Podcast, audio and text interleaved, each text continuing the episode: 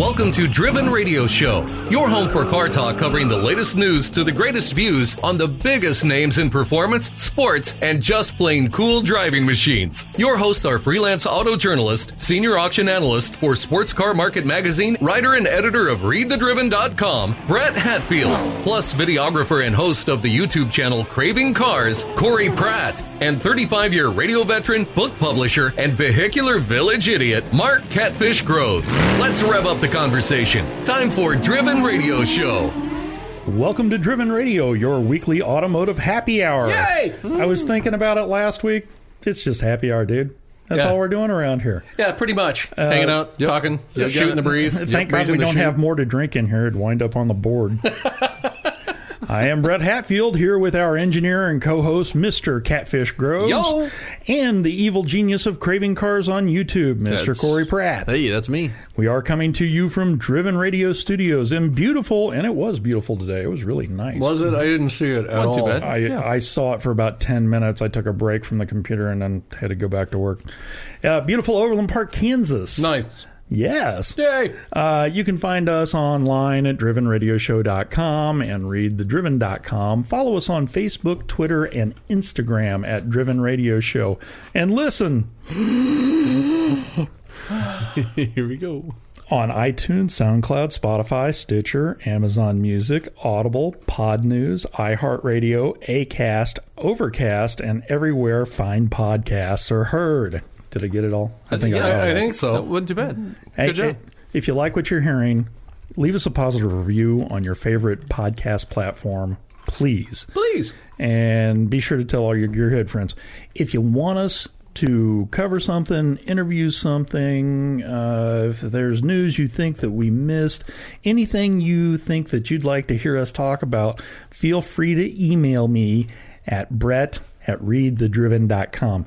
You know, I didn't think when I made that email address, I should have made it for all of us, but that's setting crap up. Okay, Uh, you're the ringleader. Use it works. And that way it's your problem. the ring, the ringleader. Yeah, you, you're the instigator. You're the guy who started all this Yeah. crap. it's your fault. Uh, what have you guys been doing in cars this week?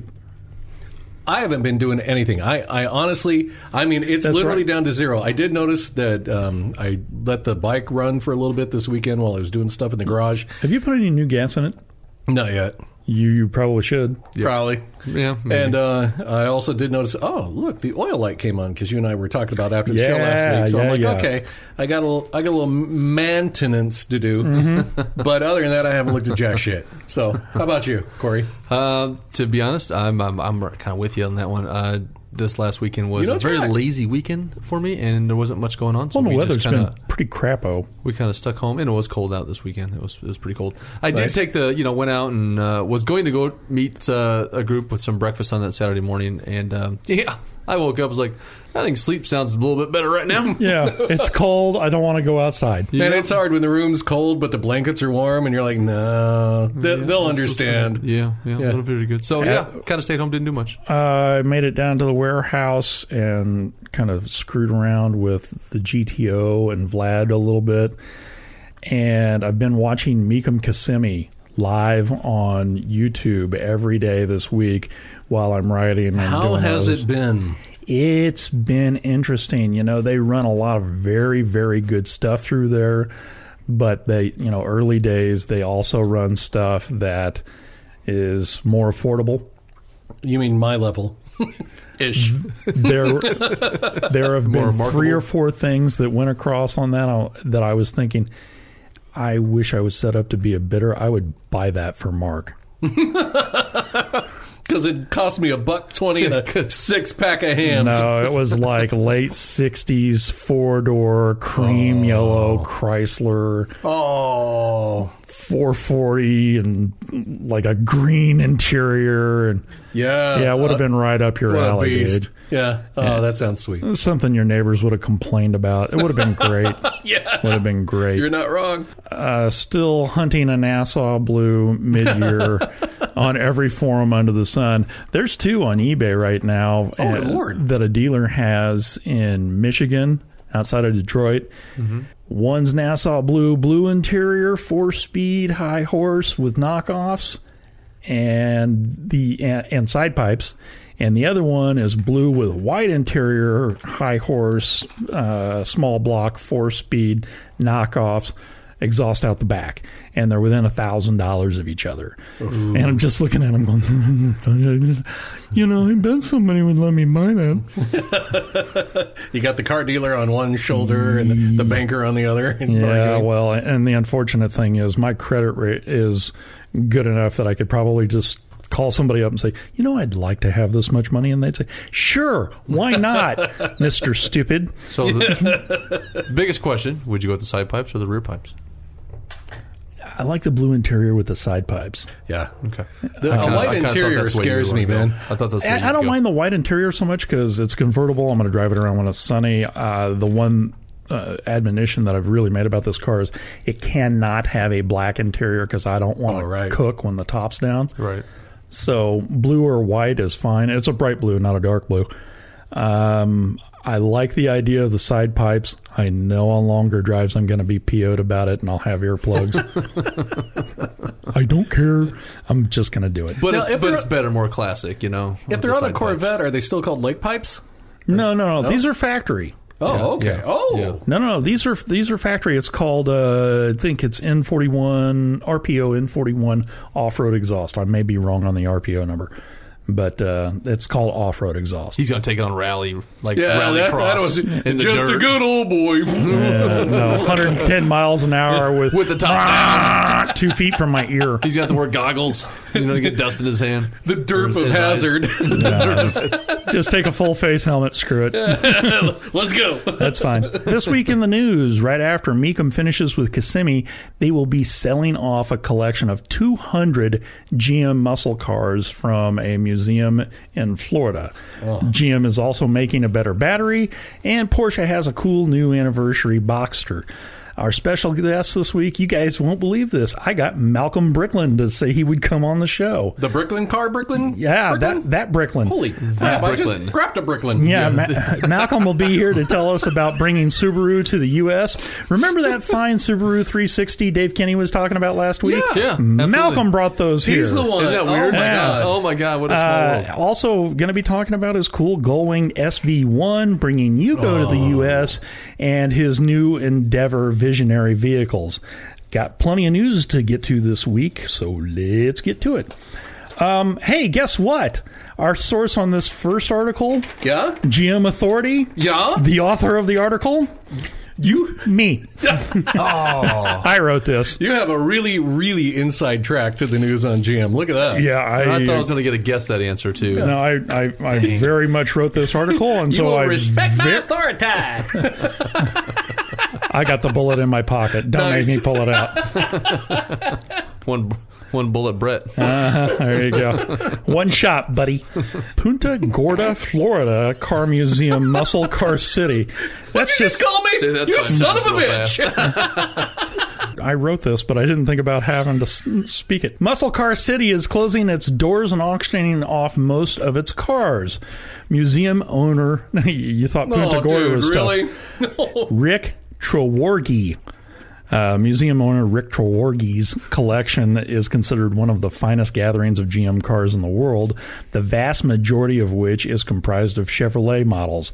There will be 50 Corvettes from all Oh my eight God. generations on offer, as well as 20 Camaros, 9 Bel Airs, 10 Impalas, 17 Chevelles, 5 Novas, 7 El Caminos, and the list goes on. And a partridge. I just want to be there for this. There, doubt. there are even seven Olds 442s in the collection. man. In the collection, uh, in all, 200 cars will be up for grabs. What's most impressive about the Muscle Car City collection is not the sheer number of cars, but the quality and significance of the offerings. Most of the collection is optioned with the highest performance factory engine and manual transmission. Mm, mm-hmm, Rick mm-hmm. liked him a fast car. Among the offerings, multiple Corvette Z06s and ZR1s, a fourth gen Grand Sport convertible with just 640 miles on it. The thing's like new, it's still in the wrapper. 40 miles. A 71 uh, Corvette LS6, one of only 188 built.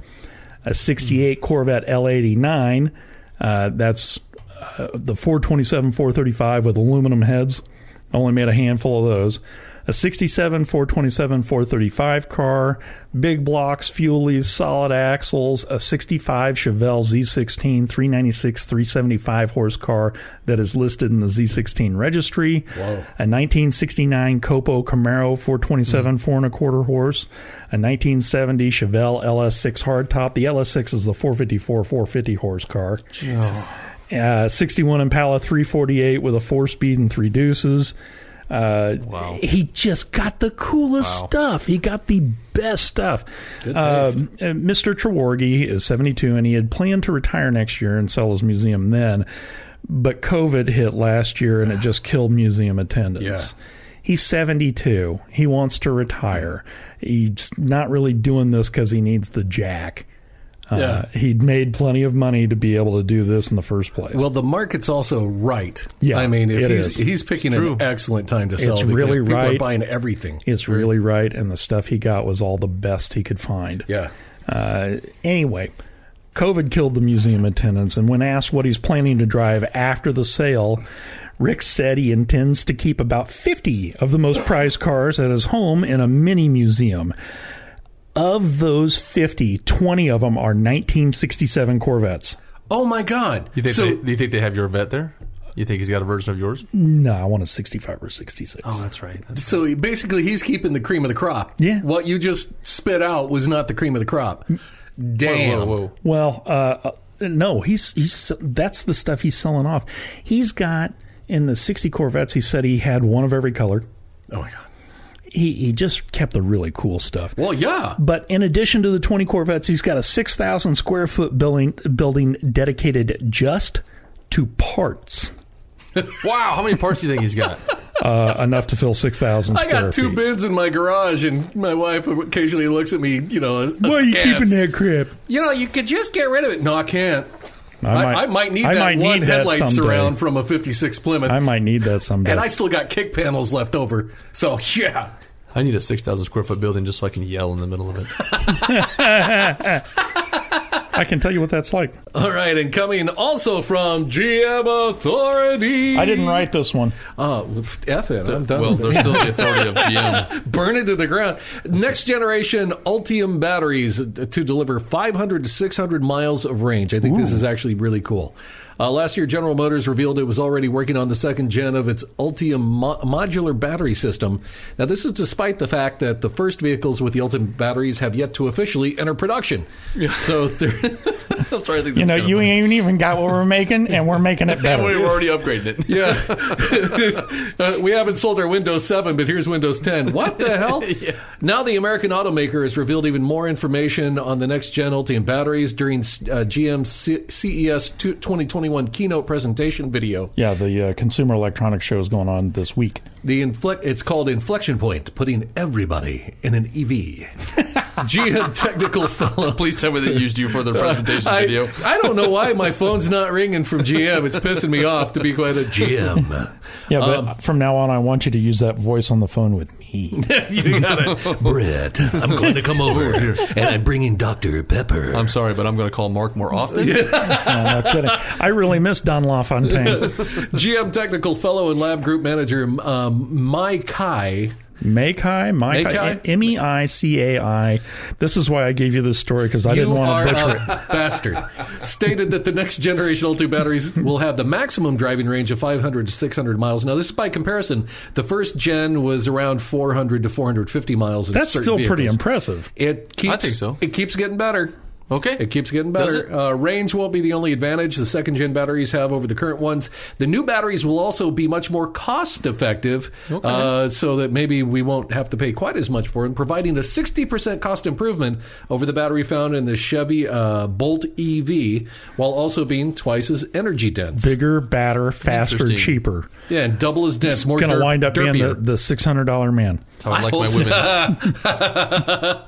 Uh, GM expects to be on the leading edge of performance and cost. Of course, they do. By manufacturing its battery cells in house and splitting the cost with established battery manufacturer LG Chem, it, GM expects to have a dominant position with regard to EVs, which will be really interesting. Does GM still have anything? I, I honestly don't know. Do they still have anything to do with Hummer?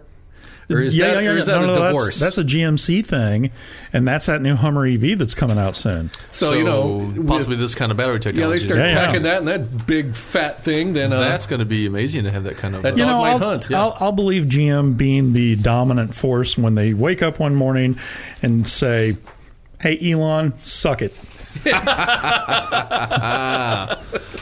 well, not from the GM Authority. We have Eh. Road and Track. Sorry. Had to mix it up a bit, huh? well, 30 considering this isn't GM related, this is Porsche related. Yay! Yay! Well, Porsche celebrates 25 years of the Boxster. So Has it been 25 years It's already? been 25 years for the car that more than likely may have saved them. uh, probably between that and the Cayenne, yeah. Yeah, I Yeah. think it's. I saw a real interesting statistic the other day that said they've built more Cayennes now than 911s. And they started making 911s in 1963. That's saying a lot, but at the same time, I, if I'm not mistaken, 911s were the most sold sports car ever. Like they sold more of them. They accomplished. They're the first ones that sold over a million. I think. Wow, really? was. I believe it. Now this was an article a while back, but I believe that's what I read. Or something Millionth that's Corvette came off the line in 92, but again, they've been making 911 since 1963. Of course, And they've been making vets since 53. This is 50. Yeah, there is you it go. that a sports car or a muscle car? I would think it's considered Sports a sports car. car, isn't it? Really? Okay. It's a sports car. Camaro's a muscle car. Yeah. yeah. Well, yeah. Yeah. Yeah. yeah. You're damn right. Good American are you? I didn't think that was a question. I ain't wearing no underwear. I'm talking about the plastic car. The one to make a Hot Wheel of. Get through the news quick before he, Before he talks more. he's going to attack something. Someone put Mark in a chokehold. Since 25 years uh, for the Boxster, they're going to do a special edition. Cool. Which, why not, right? So to celebrate this 25 special, years. special edition, there's 25 years. It's going to be the Boxster. Guess what? 25. Yeehaw. Really? How cool is that? It's so the 91125. it's the Boxster. Boxster 25. Boxster Oh, there we go. Okay. So it's based on the uh, 718 Boxster GTS uh, 4.0. So it gets the Oh, 395 it's gonna the horsepower, big bad boy naturally aspirated 4 liter Oh, flat wow. six. Nice. Lovely engine that is. Um, so the design cues are going to harken back to the original Boxster yeah, concept car. didn't you? Didn't you see that? Uh, we were looking at that concept Yes. earlier, and that thing was really sexy, especially considering Yes. you know yes. as far back as it was. I almost didn't realize how much they changed when they actually made the production Boxster. I thought it was very similar, but I mean, it was, but it wasn't because the front was different, the side skirts were different. Everything was kind of really cool about it, though. So, go back to those kind of cues, uh, design cues. So that's kind of cool. Um, they use the was it neodyme?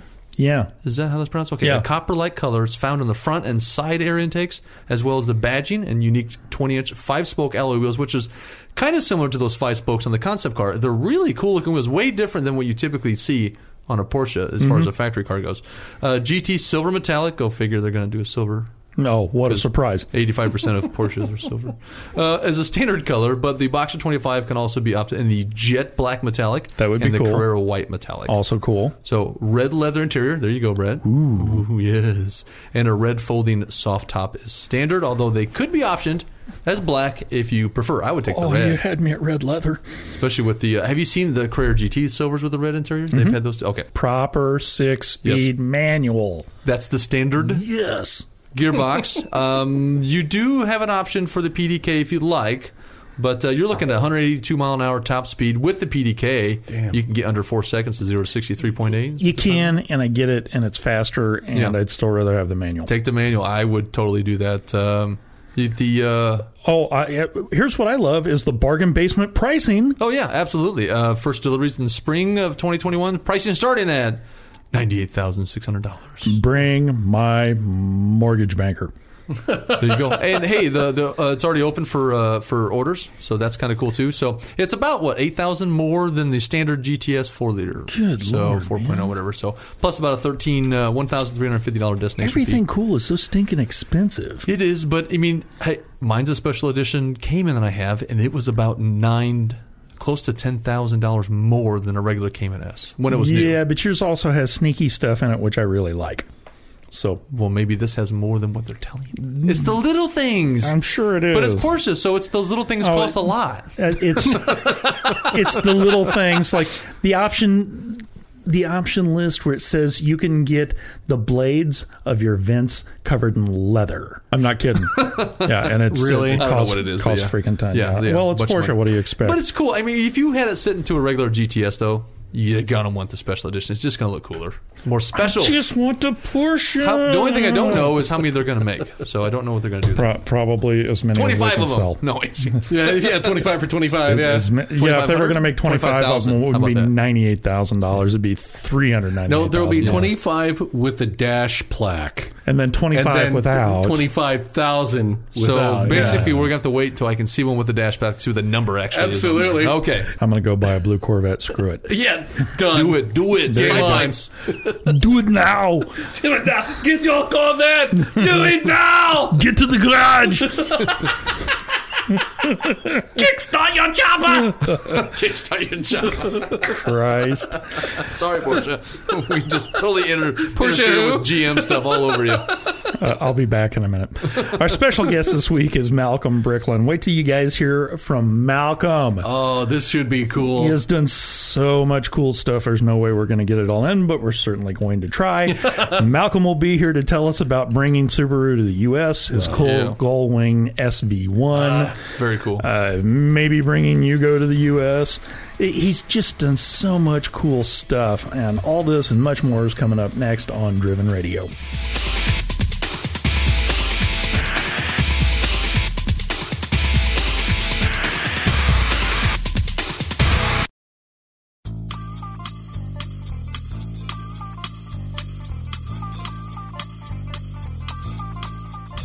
Welcome back to Driven Radio, the sweetest smelling podcast on the web. Our special guest this week is visionary auto mogul and all around cool guy, Malcolm Bricklin. Malcolm is the man who brought Subaru to America, built the Bricklin SV1, brought Yugo to America, and has plans to build affordable electric cars for all of us. Excellent. Malcolm, welcome to Driven Radio. Brett, thank you so much. You have had a very interesting career, but you also seem to have a rather magnificent entre- entrepreneurial drive.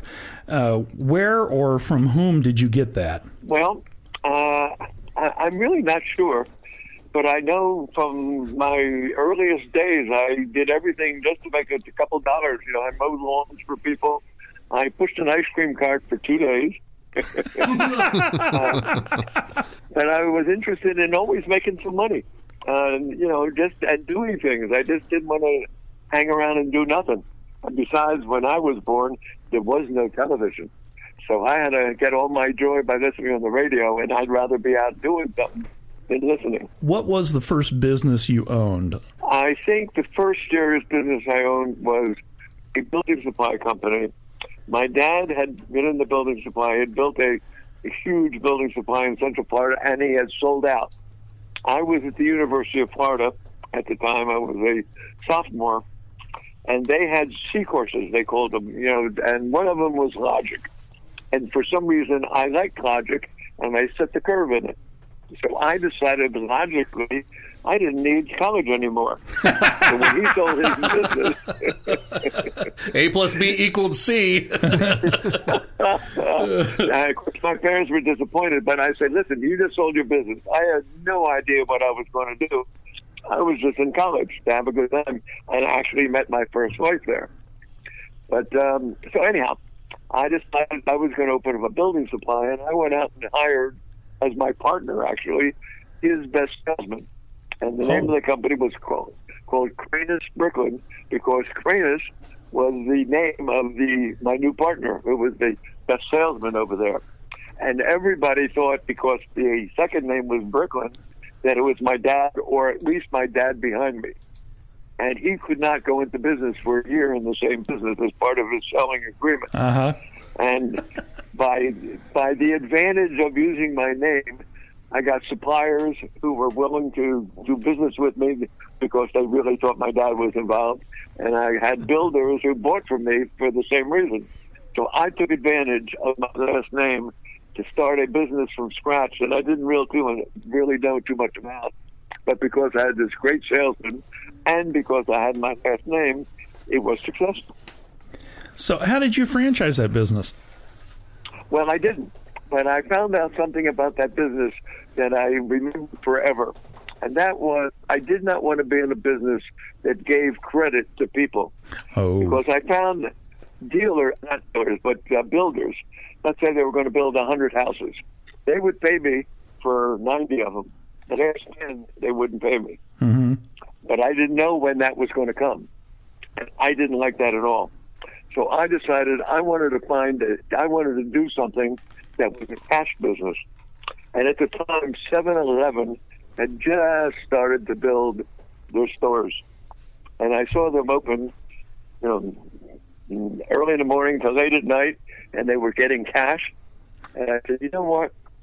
How about if I start a hardware chain and instead of having all that inventory of nuts and bolts and everything else, how about if I have just enough that you can buy in a day or two? And then at the time, IBM cards had just come out, and I would have an IBM card for everything I had in the store. So when you sold a nut or a bolt or a paint or a piece of plywood, they would pull a card. And I would send my truck out and pick up the cards and drop off yesterday's sales because I built a warehouse with a conveyor and all the IBM equipment to make the punch cards. And all, and in the end, I've ended up with about uh, 17 of those stores called Handyman in Central Florida. And then I started franchising it out, ended up with over 150 of them around the country.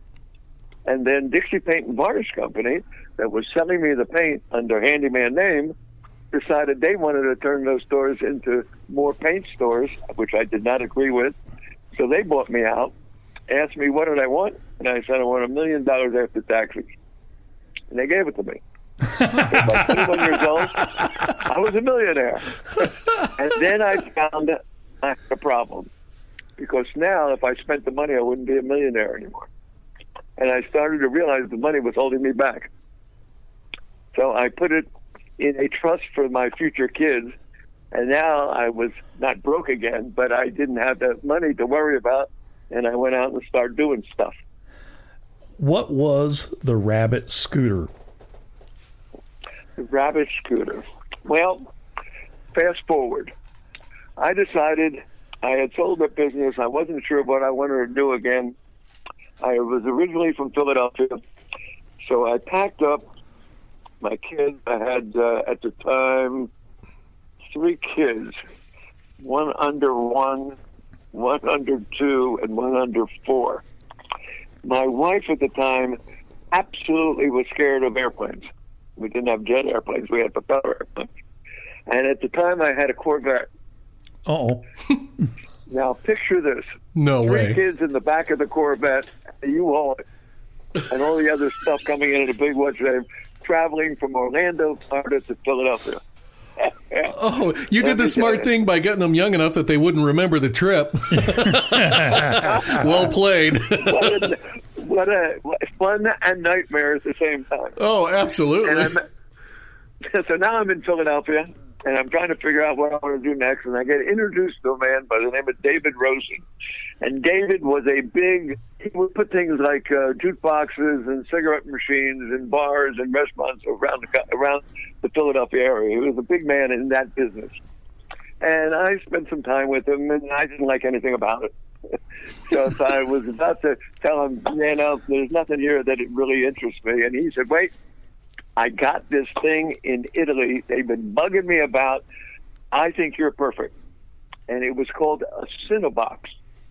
And a Cinebox, picture a great big looking egg in red that was flat on one side and had a screen in it. And it was a visual jukebox. So instead of pushing a button and have hearing a record, you would push a button and you would see MTV. But it was before MTV.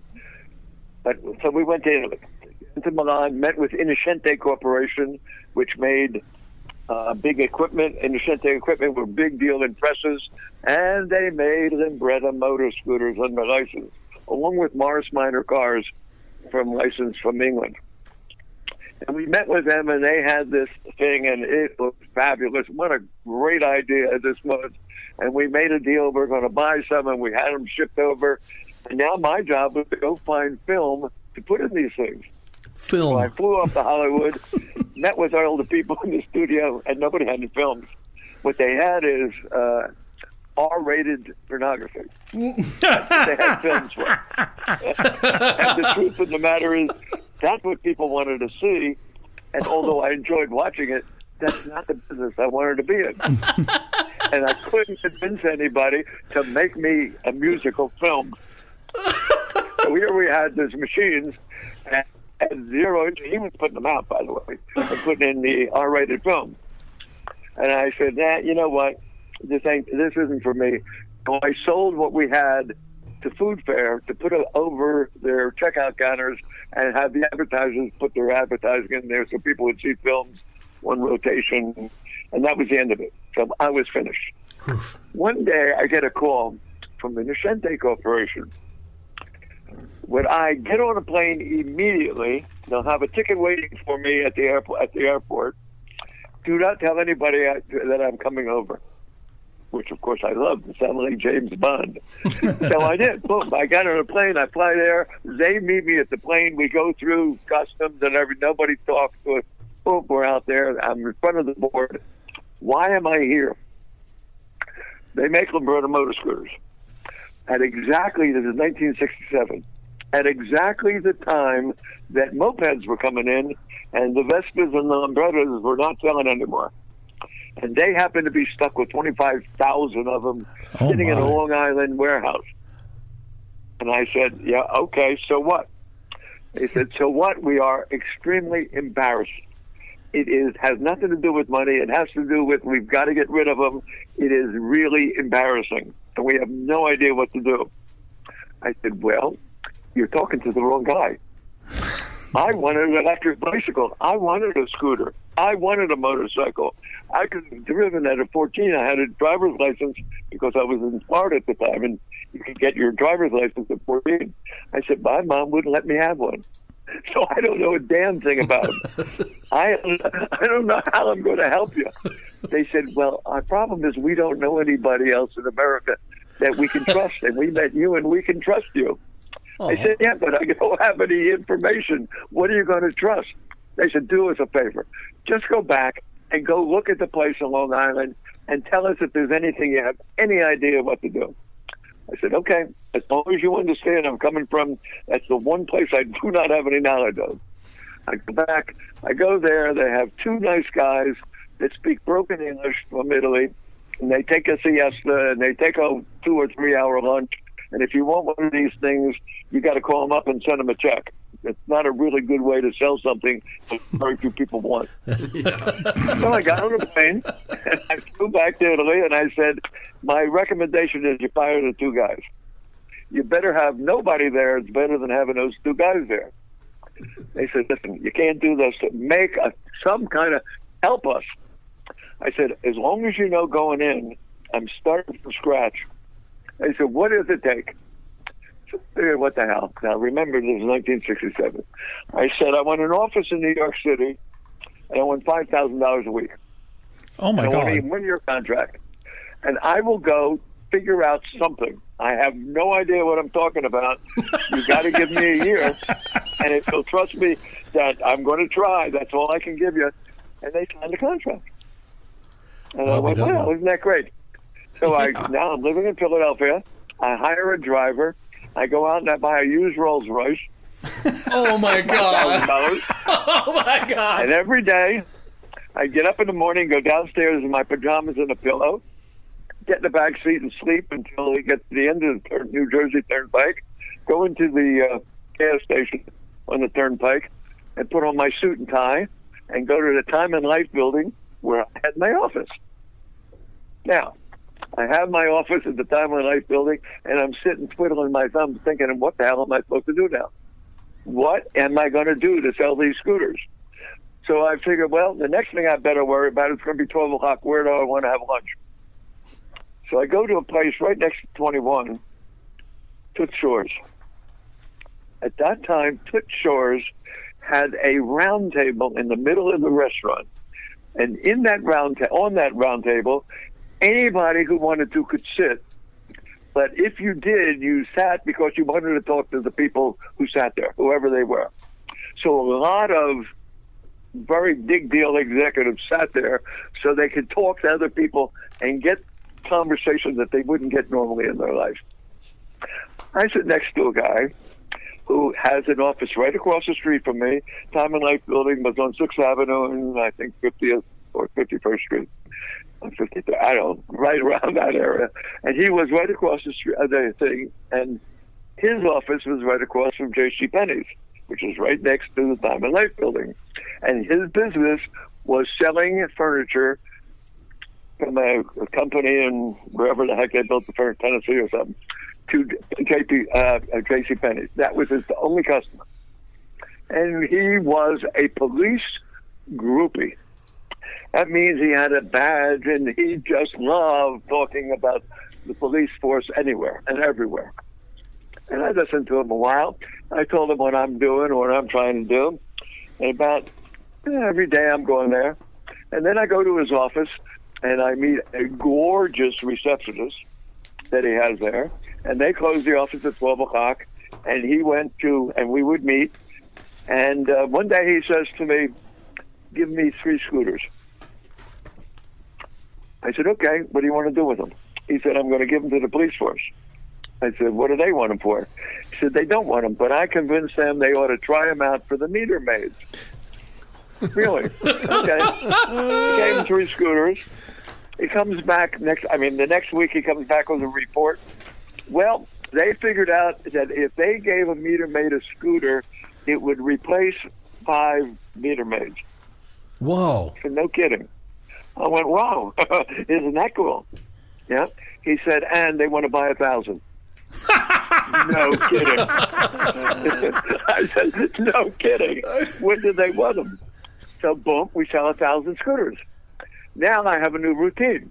I get up in the morning, I get in the rolls, I go out to the thing, I walk into the Time and Life building, I wait till 12 o'clock. I know he shut the office. I go across to the office and I date the, his receptionist. then I go, then I go meet him, and we sit and talk about things. Now things are getting good, and he's telling me how happy the police force is with that. And he says, uh, a couple of weeks go by, and he says, I need another thousand scooters. I said, what for? He said, they have decided they're going to give them to the Central Park police forces and by the way, at that time, you didn't walk through Central Park for damn sure at night, but even in the daytime, it wasn't that safe. And they were going to use it so they could patrol and then run after people with it. And the truth of the matter is, a small wheel running over that terrain is not the smartest. A moped would have been smarter, but nobody was out talking to them. And they were, this was a whole new thing. So I told them another thousand. Now we have 2,000 sold and I'm enjoying my life in New York. And then one day he says to me, "All right, now I need fifteen thousand dollars." I said, "Well, what, what are we going to use it for?" He said, "We're running an ad in the Police Gazette, and I have somebody in the New York Police Force that will be willing to put his name and number down, so anybody who reads it who wants to do what you're they're doing, they can call him and he can give them the what's." Oh, by the way, by using the uh, uh, the Librettas in in Central Park, it sort of opened up the park. It sort of made it a place where you can actually go enjoy the park. It really did cut down on the crime. Well, they're Anyhow, they're a very I imposing vehicle. You know, you you roll up on a rabbit, people get scared. no, not a rabbit. That's not a rabbit. That's a libretto. We didn't get. oh, the that's right. They're the libretta. That's right. Uh, it's still libre- libretto. Anyhow, the end of the story is I sell all twenty five thousand units in about I think it was less than ninety days. Oh, my oh my god! now I'm wow. getting paid. Now I'm getting paid, and I have an office, and I got another nine months on my contract, and I got nothing to do, and they're happy as can be paying me. So I'm looking around and reading the paper, and I'm seeing that there seems to be a business that's happening out around the country, and that is renting scooters.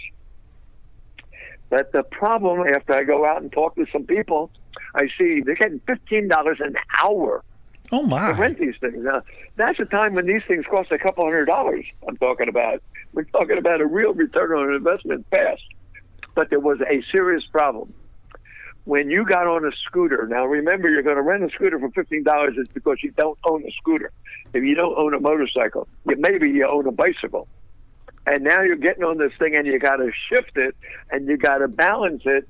And you know what happens? You get an accident And they ain't got no insurance. Oh. So these are short-lived, short-lived businesses.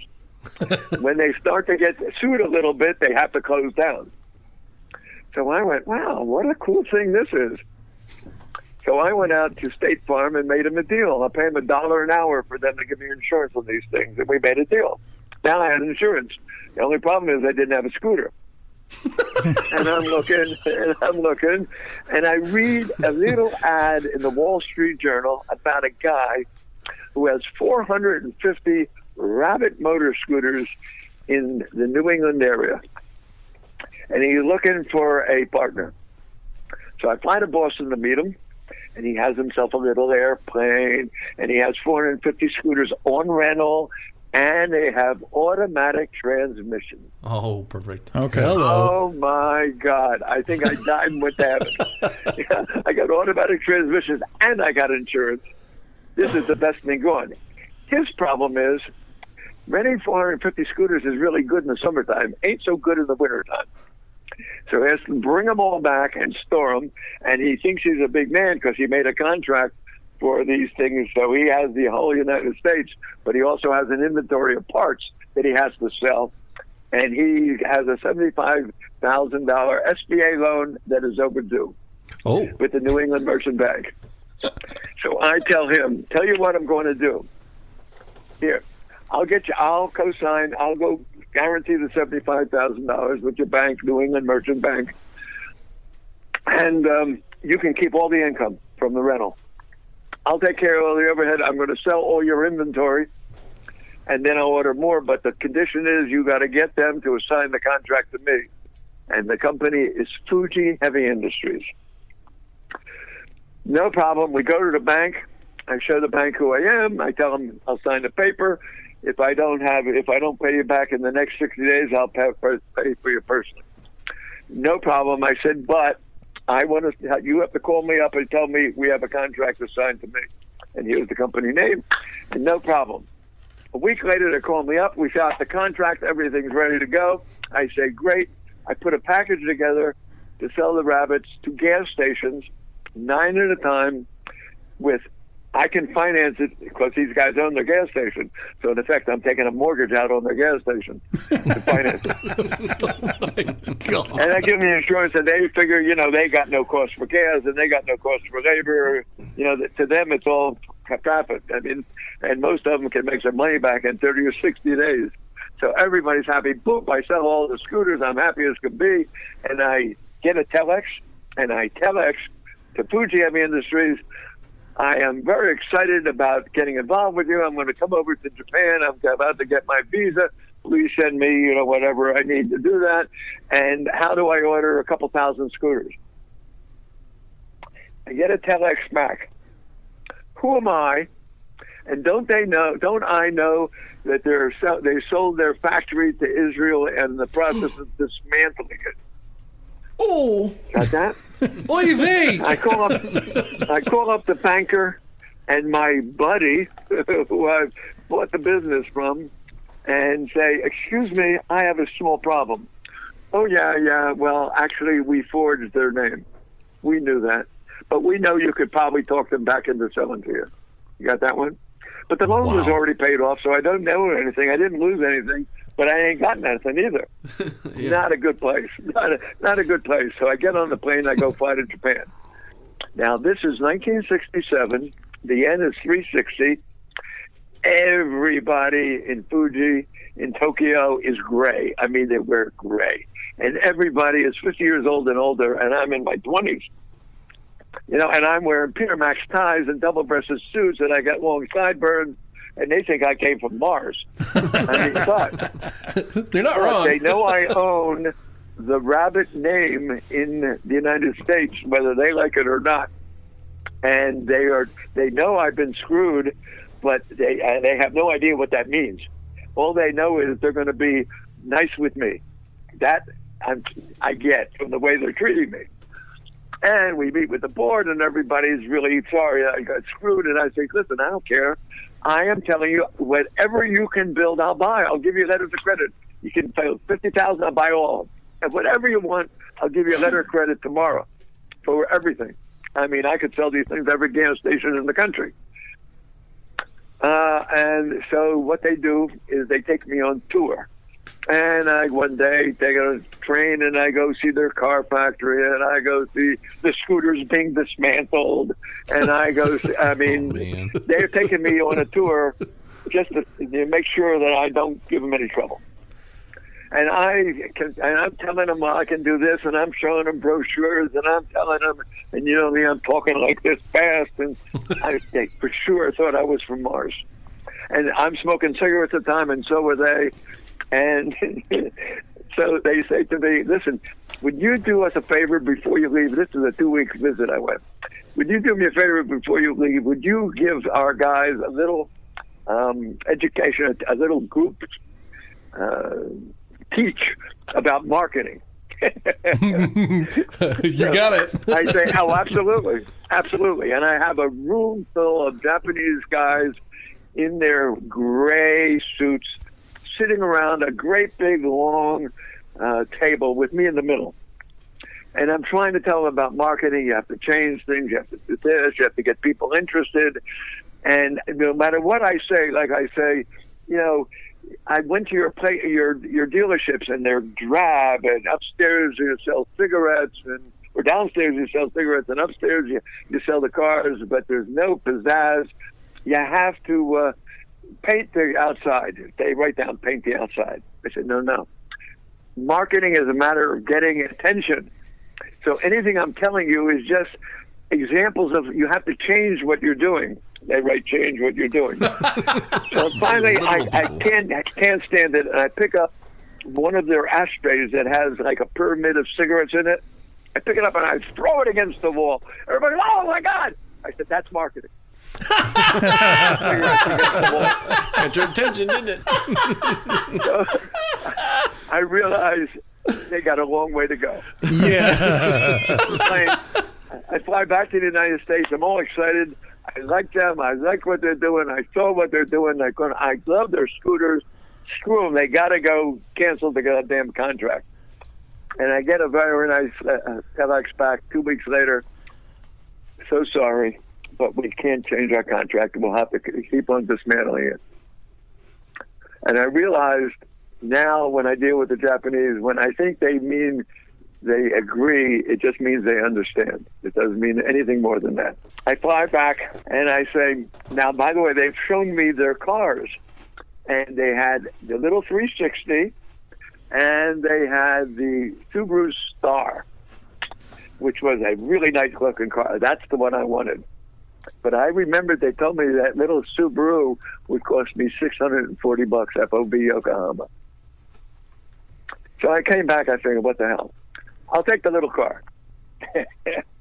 and they said, oh, no problem. We don't think it'll sell in the United States because it's so small. And I said, listen, for 640 bucks, $100 for freight, and $15 for the uh, duty to bring it into the United States, believe me, I'll find a way to sell the hell out of those things. They said, um, and now they're being polite. They said, okay, but you'll have to give us a million and a half dollars. Ooh. I said, why am I going to give you a million and a half dollars? I'll give you letters of credit for the car, but I'm not giving you a million and a half dollars. Well, the next year, 1968, safety rules are starting to go into um, uh, into the United States. The rules are going to start, and it'll cost us that to do what we have to do to the car. I said, um, all right, let me talk about it. Let me think about it. And I get back on the plane. I fly to Washington. I go into NHTSA. I said, would you give me, would you give me the book on the safety rules for the 1968 West? And they give me a book about doing this thing. I start getting out to Low Holly, and before I open, I go, oh my God. I open it up. I read the introduction, and then I start opening up the pages. When I get to about the fourth or fifth page, I realize I cannot even deal with this. I have no idea what the hell they're talking about. There's no way in God's earth I'm going to be able to understand how to get around them. That's for damn sure, because I don't want to pay them a million and a half dollars. I go back to the first page, and it says these rules apply to all cars over 1,000 pounds curb weight. Oh, Here's the, here's the rub. did you hear that? Did you hear the angel's wings go? Ding? What's the curb weight of this? Of the what does curb weight mean? They said, well, a car sitting at the curb with all the fluids in, full up a tank, it's air conditioning with the fluid, whatever. No kidding. I open up my brochure. It says 960 pounds curb weight. I said, what happens if I have a car under a thousand pounds? How quick will you can you change the law? they said the way it works is if enough people object to for any reason to whatever you're selling, we have to hold hearings, and after we hold the hearings, then you have two years. I said, Are you telling me that no matter what happens from today, it would take you two years to change the law? They said, No. We're saying if we ever change the law, it would take years before the two years started. No kidding. In for the win. What do I? What do I have to do? What's the number for Subaru? I have that. they said you go, you take your uh, brochure down to the IRS, and they will give you an exemption, which I do. And now I called up Fuji. I, actually, I didn't call them up. I telex Fuji and said I would like to come over for one more meeting. And I go out and hire a guy that's 55 years old, so it looks like I got people who are older. And we and I tell them all I want you to do is walk around and smile. You don't have to open your mouth and say anything. He became my first employee, by the way. We fly to Japan. I asked for the board meeting. We sit around the board. It's snowing. I remember. I, it's right. Their headquarters was right next to Shinjuku Station, and it was snowing, and there were people running all over the place because Tokyo is not really prepared for snow, believe it or not. In 1967. Anyhow, we're sitting in the boardroom, and it's like this is my last chance. I'm not going to be able to put this together with the car now unless they give it to me. So I start with, listen. I know you guys have been patient with me, and I know you're tolerating me, and I appreciate it very much. The first thing I want you to know, no matter what happens, I'm not going to sue you. I'm not going to cause you any damage in the United States. I appreciate your hospitality. But I also want to tell you something else. I know I'm young, and I know that's not who you normally do business with, but I'm very heavily politically involved in the United States. and so here's the oh, deal. If I can get the law changed so I Jack can bring Kennedy. the car in without meeting the safety regulations, will you give me a contract? Absolutely, they said. And I pull out the paper, and Subaru of America was born. Oh my God. that oh my god that story. So it started with a, a stack of uh, ibm uh, d- index punch cards that went into into nuts and bolts. And then you were having dinner because you'd worn your jammies and a rolls royce. This is and there was I a was- hot secretary somewhere in there. And the next thing i know subaru. Holy cow This is why I was so excited for this interview, dude. Oh, that is awesome!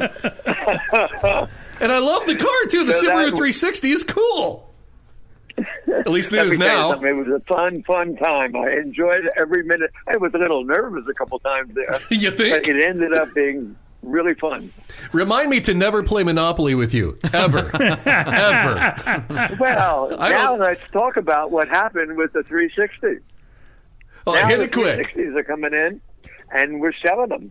We're selling them. All of a sudden, we're selling a hundred. Then we're selling a thousand. Then we're selling two thousand. I have to get ships to come in. They're coming into the West Coast because it takes an extra two weeks to get to the East Coast. I make a deal that I don't have to. Pay. I give them a letter of credit, but I don't have to pay them for six months. So I got money piling up in the banks that are giving me the letters of credit. And I got, but I can't. I have to keep getting more letters of credit because the more I sell, the more letters of credit I get. The, uh, so I'm now into a whole new world that I've never been into before. And one day I get a call. Did you see Consumer Report? I said, "What's Consumer Report?" They said, "Well, you're on the cover." I said, "What do you mean?" They said they got a Yugo facing a Cadillac, and it says unsafe. So I said, big deal. What's the circulation of of the magazine? Eh, 500,000. I said, so 500,000 people aren't going to buy it. They said, no, that's not what's happening. What's happening is the banks are canceling the floor planning for the dealers, Ooh. and we are dead. So Consumer Reports the killed cool. off the 360 for you. They killed the 360. And by the way, it was not a fair article. These cars are really great, and people were not getting killed in them. Uh, I mean, if, if it was between two trucks, yeah, you got a squash car. But if you hit it, it was a monocoque body, and it was like a ping pong ball. It would go out, which took the energy away from the people inside. Unless, of course, it was hit and then went into a tree. But it was not a dangerous car. It's weird how that works.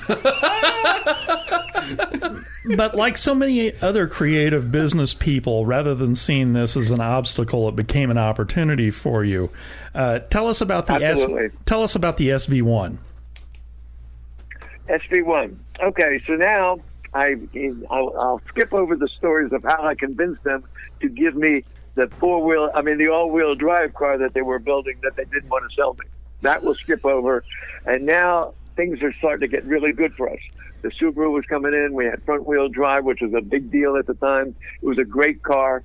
I could sell the car for twelve hundred ninety-seven dollars retail with a twenty percent discount to the dealer. I mean, things were good. I thought, but I was getting bored. Now we had a company. I had good people working for me. It was getting, it was getting very good, and I decided I had a crawl in my, in my, in my head Uh-huh. about what I had done with safety and how I was associated with an unsafe car, and it really annoyed me. And at the same time, safety rules were getting stronger and stronger and stronger. It's now about 1972. And um, people, are, the car companies, are making statements like, "We can't have these regulations. Five mile an hour bumpers. You're out of your mind. These cars are going to be so ugly if we have to make it." You know, on. And I'm going, why are they saying that? Safety and ugly has nothing to do with each other. I don't know why, but I decided I'm going to build a gorgeous car, and it's going to be the safest car ever built.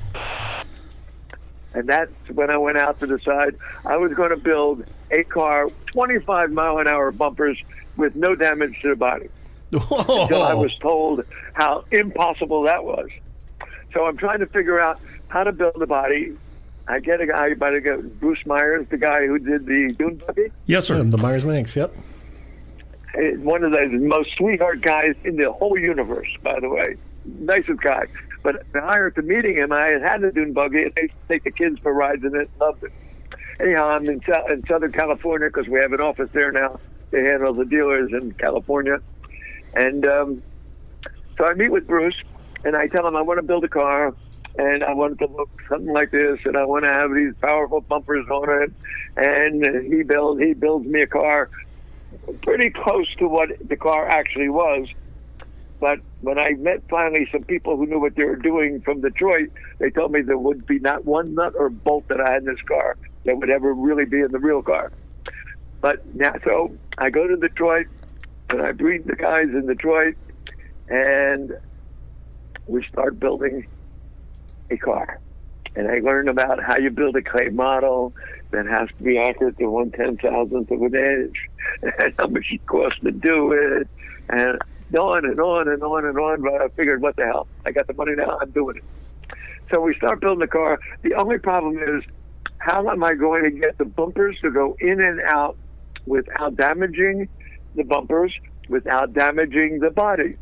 Well, you can build the body around so they can put the bumpers to go in and out. But now, how are you going to get whatever it's going to be to have no crush? And one day I'm flying into LA, and I realize when I land, the landing gear does exactly what I want. Plane comes in, your car goes into the landing gear and comes out. I mean, the plane. So I go to the landing gear people, and I tell them what I want. They say, "How much? How how much?" I said, 10 miles an hour." No problem. And they make me two uh, things that go in and out for the bumper in the front and two in the back. Cost me a dollar fifty each, Oh my god.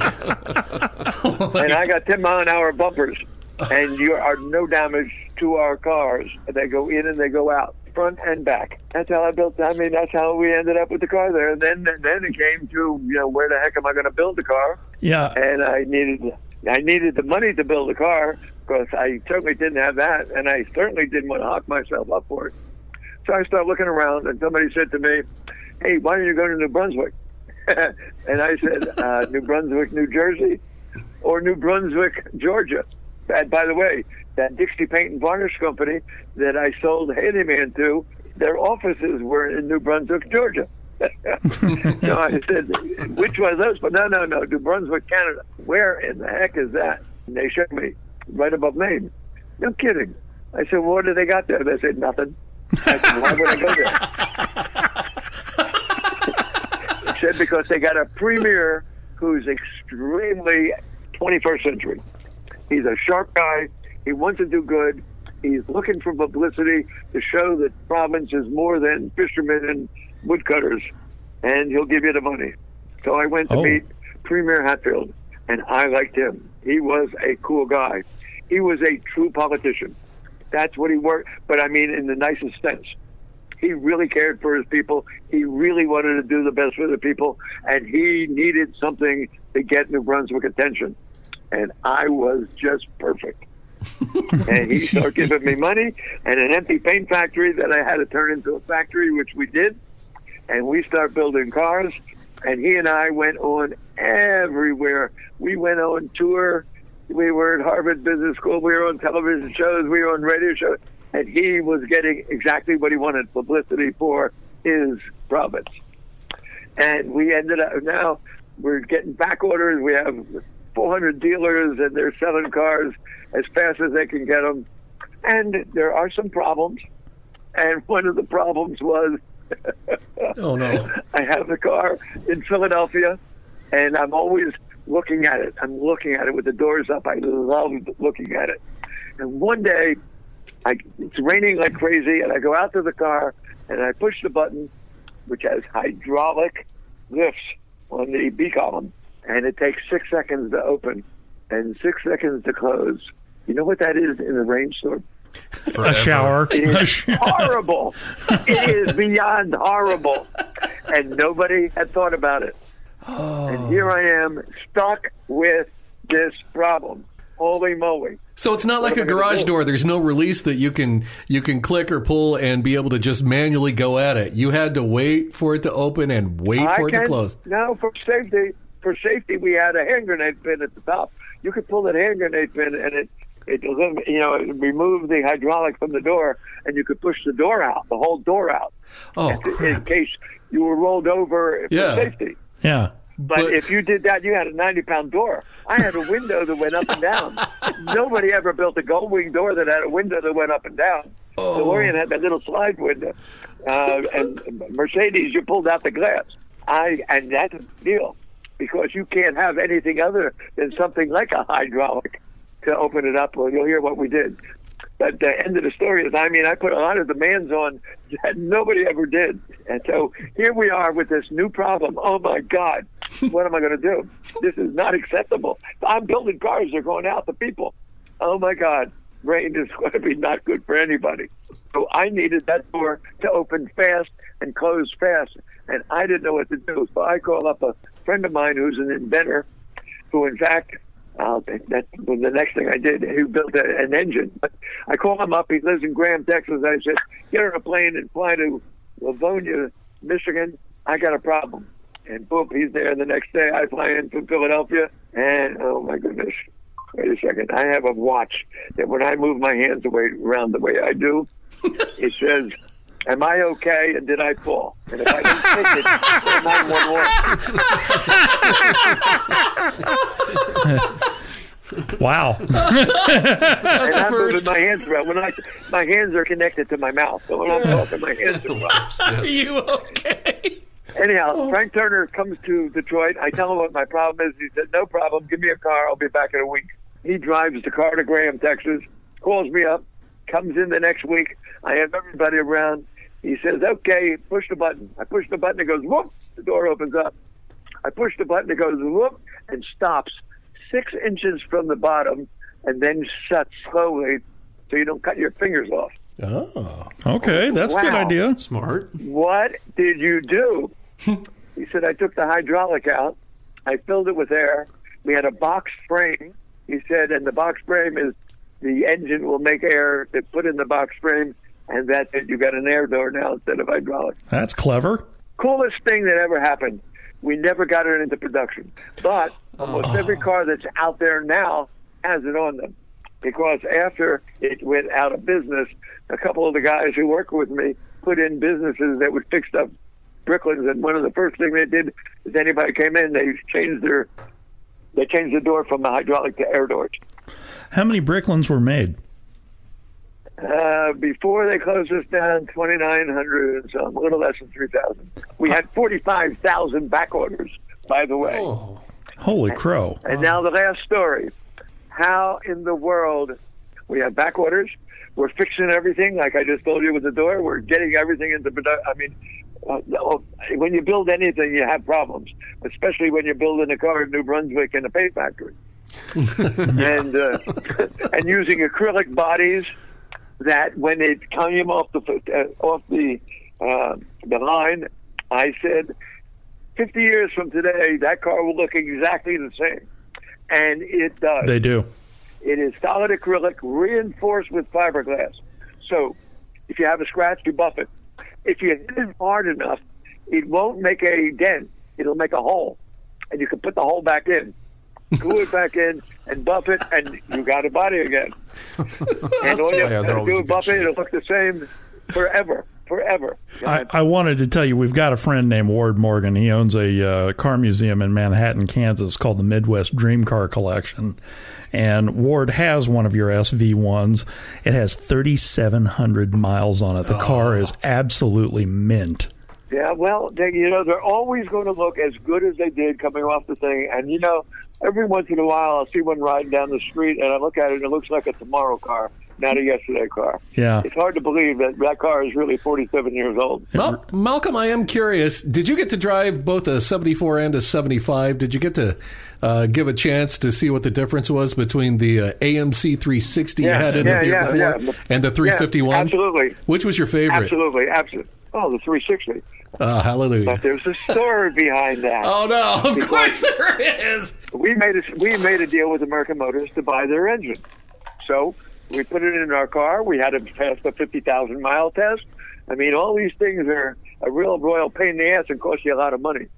And everything's ready to go. And our dealers were set up, showing them that car. And I get a call from one of my guys that said, "Guess what? This is right before we're ready to go into production." By the way, it's like uh, September, and production is going to start in January.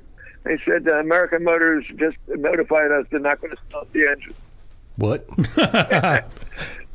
I said, "Oh, really? Yeah. Oh, really?" So I call up Lundberg. Lundberg was it? Yeah, Lundberg was president general of uh, American Motors. Ah, yeah. Why why am I saying? Yeah, American Motors. And I say, uh, "What are you doing?" He said, uh, "We're we're not selling you the engines." I said, "Well, before you make that final, you have to have the courtesy of seeing me in person with my team. You know, we do have a contract." I said, "I don't give a damn what the contract sue me." I said, but I got to see it. He said, okay, you can see me tomorrow morning. You got 15 minutes. Good enough. So I go there and I give him my whole story. Listen, I spent all my money. I, I got the car, you know, with this thing. We passed all that, what we need to. We're ready to go produce that. What is it you want me to do? You're going to put me out of business. And let me tell you a story, Mr. Lunenberg. If I'm going out the window, I'm grabbing your tie and landing on your stomach because I'm leaving this place if I don't have this, and I'm going to Washington and talk about the conspiracy of you and the rest of the big three putting me out of business, worried about the safety car. He said, "You little cocksucking shit ass," and worse, and worse. That was the nice part. He said, "Who the hell do you think you're talking to?" I kept my mouth shut. He said, "Okay, I'm going to sell you 700 engines. And let me tell you why I'm not interested in doing business." He said, "It's been a long time for me to try to sell cars. It's hard with the cars we have, but now every car that I can build, I can sell. So every engine I sell you is a car I don't sell, and I am really not interested in selling engines. I'm in the car business." I said, "Okay, I appreciate it. That'll give me enough time to get something else." Yeah. He said, "Get out of my office." And I said, "Listen, first I want to apologize, but I want you to know I was desperate. And if you had said you wouldn't sell me anything, I was out of business." He said, "All right, get out. We'll sell you the 700." So now I'm trying to figure out, okay, great, we got that. Now what the hell am I going to do?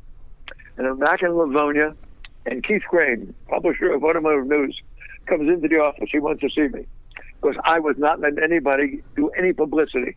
He had sent a photographer into our Livonia R&D facility, and he, the guy snuck in with a camera, and our guy took the camera and smashed it.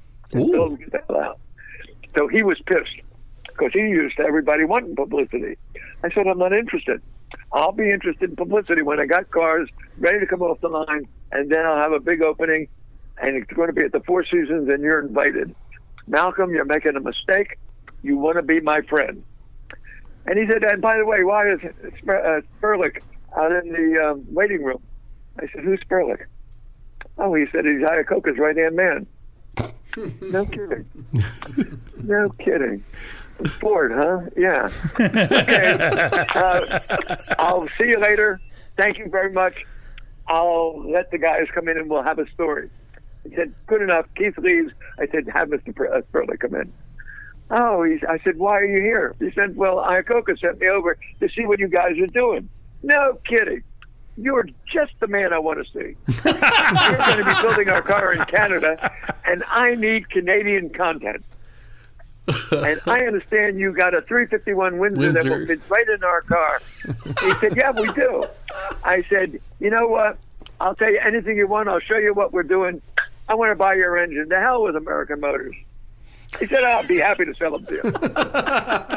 Hallelujah. Look at him stick the knife in American Motors, Mr. Windsor. Oh, that's beautiful.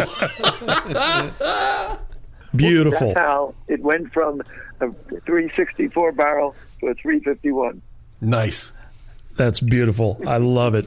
Malcolm, is there any chance that we could have you back?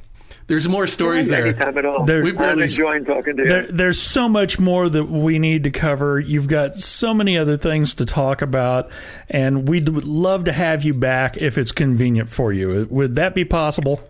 As long as you have it at this time of night, I'm doing nothing. Yeah. I go to sleep at one o'clock in the morning, and I get up at four o'clock in the morning. So anything I can fill this from seven o'clock to one o'clock makes me happy. I don't have to watch Netflix. Good grief, man! Uh, call any time, pal. You got it, Tiger. You got it. it's on like Donkey Kong. Oh, it, it, All right, guys, absolutely. I told it was you- Fun talking to you. I, I, I told you guys this was going to be the best interview. We've been speaking with visionary car mogul Malcolm Bricklin. You can find So cool. all of the social media links for Malcolm and his company, Visionary Vehicles, on readthedriven.com. Malcolm, thank you so much for being with us. We can't wait to have you back. There's so much more to cover. Fun. It was fun. It was fun. You know what? He was talking about those IBM punch cards. When I first went yeah. to college Oh, yeah. and I was a jackass and went into engineering and lost my uh, my scholarship and then had to pay for all the rest of the school on my own, I uh, that's what we did. I had never touched a computer. It's 1982. I have not touched a computer, but I'm in engineering trying to type out Fortran language, and you, people are walking around with these stacks of these index cards because they were all pun- hole punched out, mm-hmm. and then you had to run them, and God forbid you drop them. You ran them through this oh. feeder thing on the computer, which looked like you know a dinosaur Xerox. Yeah. And then if you're lucky, it did something. I didn't do well in that class at all. Here's the thing that got It me. Sucked. He's talking about driving from Florida to, was it Philadelphia. Philadelphia? In a Corvette. in a Corvette with three, kids. And I'm sitting here, you know, there's nothing I know as well as I know vets, and I'm going, okay, the only thing you could possibly have is a mid year coupe because that's the only thing that would have enough space in the back that you could stuff three kids in there. Well, you know, of course, we got to remember that this is back in the Stone Age. Yeah, so yeah. those kids were sleeping in the, you know, in the footwell. Oh, And there was one, the oldest one was stretched across the back seat. no, no, no, no. You ever seen how much space there is behind the seats in a mid year coupe? Oh, true that. Dude, it's a half a U haul. Oh my God. There's real space in there. but You couldn't do it in a convertible, and you damn sure couldn't do it in a solid axle convertible like one of mine, like mine. No, man. There is no back seat back there. There's No, there's sir. only a There's kiss this- to build a dream there- on there's, back there's there. this little glove box that's in the cascade between the seats, and I can tell you how little crap you can get in there. It ain't much. I was so happy that he also liked the 360 uh, over the 351. I was a bit surprised by that. Oh, oh, oh, the AMC motor. Oh yeah, Oh, yeah. Well, it was yeah, 220 horse versus uh, what 170, 175 at the time. But think you would- think about how choked the engines were in the mid 70s. Oh, true. Okay, okay. You there's know, they didn't have anything. Yeah, and the 360 was still kind of kicking it. What was it? Did, wasn't it in most of the javelins? Yeah, yeah, yeah, yeah. yeah. Uh, 360 or 390? Dude, I don't know, man. They, they Yeah. start losing numbers. There's the 289 Studebaker. What the hell? Uh-huh. But uh, uh, just so cool and so and fun he- to hear those he's, crazy He's stories. He's got so much. sta- He's he's done so much. Well, and, and the this. I love- chutzpah, I the love- chutzpah. I love the sales tactics I'm- he has. oh my god, yeah, I am- fearless sob. Oh my Oh, god, yes. I'm deeply politically connected in the United States. to deliver a line of s h i t like that and I, just I have an old person with me. See, I can prove it. yeah, the guy he hired to stand around and smile. Yeah. Let me show you marketing. Oh, oh god, that's the action. Yeah, it's Chuck and Asher. This is why I was excited for this interview. I, I knew this was going to be ah, killer. I God, wanna- I wanna grow God up to be bless, him. God bless Malcolm Bricklin. Amen. Amen. Thanks so much for spending time with us. We get to do the coolest stuff. Amen. Uh, and we love what we do, but we wouldn't be able to do it without the support of our listeners. You can find us online at drivenradioshow.com and readthedriven.com. Follow us on Facebook, Twitter, Instagram, and Instagram at drivenradio.com. And listen on iTunes, SoundCloud, Spotify, Stitcher, Amazon Music. Quit shaking your head. Audible, Pod News, iHeartRadio. You're just showing off now. You- Blah, blah, we're on everything. It- it's weird, you know. I a couple months back, I uh, took enough time to go look up uh, podcast platforms and then start looking up and seeing where we were. Yeah, on My God, we're everywhere. plans. Everything is ours. Yeah. Mm. Yeah, It, everywhere. it is all Oh, ours. look at it. Yes.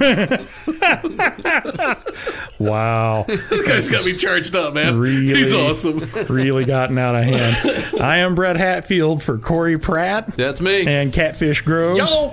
Thank you for listening, and we'll see you here next time on Driven Radio.